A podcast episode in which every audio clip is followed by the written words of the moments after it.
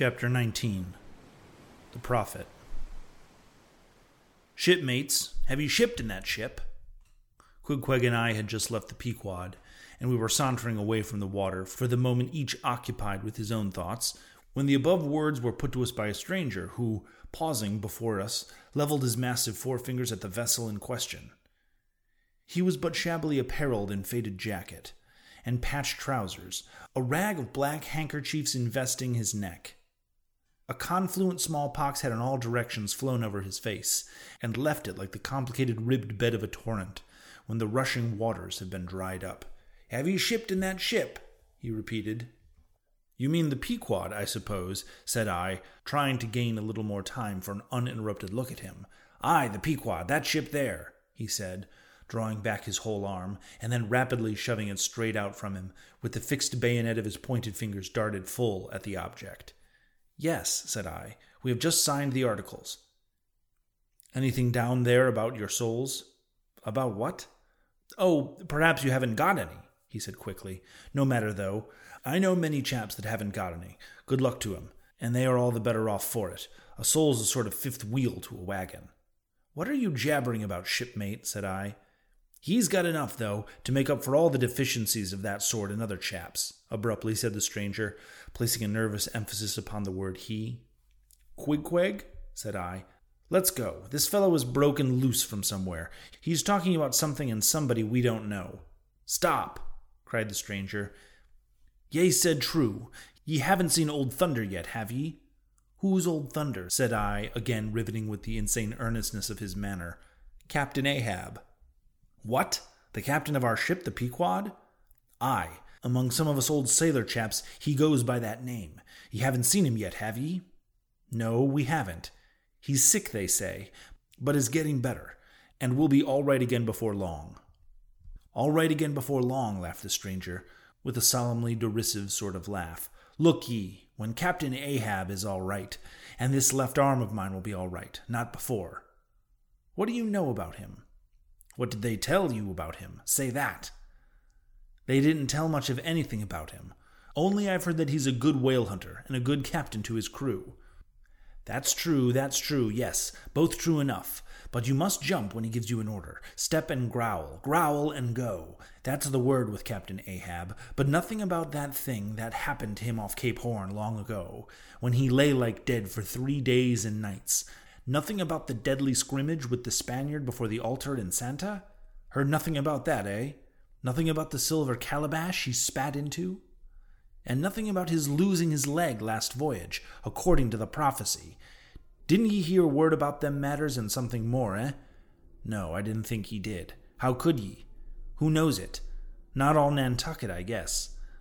But however, mayhap ye've heard about the leg, and how he lost it. Aye, ye heard about that, I dare say. That everyone knows a'most. I mean, they know he's only one leg. And that a Parmacetty took the other off. My friend, said I, what all this gibberish of yours is about, I don't know, and I don't care much, for it seems to me that you must be a little damaged in your head. But if you are speaking of Captain Ahab of that ship there, the Pequod, then let me tell you, I know all about the loss of his leg. All about it, eh? Sure you do. All? Pretty sure. With fingers pointed and eyes levied at the Pequod, the beggar like stranger stood a moment, as if in troubled reverie, then, starting a little, turned and said, Ye've shipped, haven't ye? Names down on papers? Well, well.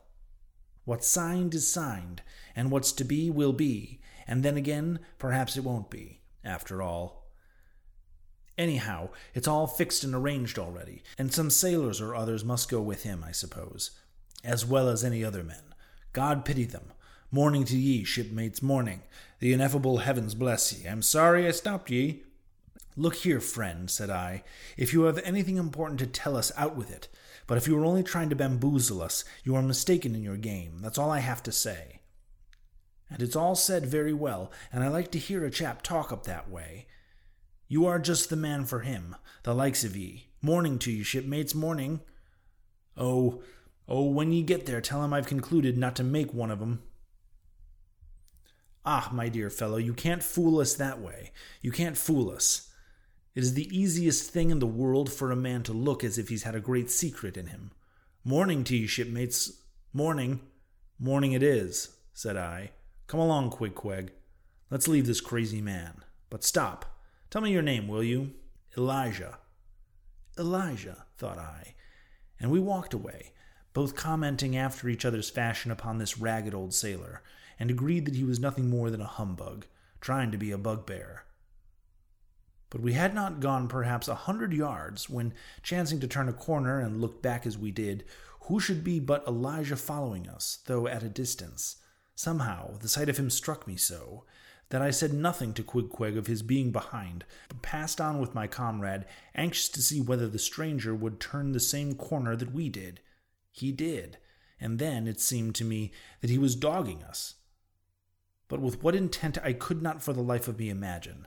This circumstance, coupled with his ambitious, half hinting, half revealing, shroud sort of talk, now begat in me all kind of vague wonderments and half apprehensions, and all connected with the Pequod, and Captain Ahab, and the leg he had lost, and the Cape Horn fit, and the silver calabash, and what Captain Peleg had said of him when I left the ship that day previous, and the prediction of the squaw Tistig, and the voyage we had bound ourselves to sail, and a hundred other shadowy things. I was resolved to satisfy myself whether this ragged Elijah was really dogging us or not, and with this intent crossed the way to Queequeg, and on that side of it retraced our steps. But Elijah passed on without seeming to notice us.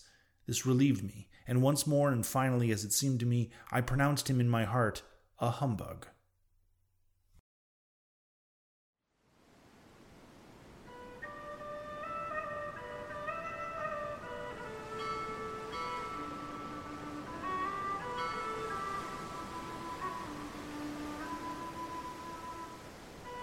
Thanks for listening to Moby Dick Pod. If you've liked what you've heard so far, consider subscribing or leaving us a rating on Apple Podcast. And as always, thanks for listening.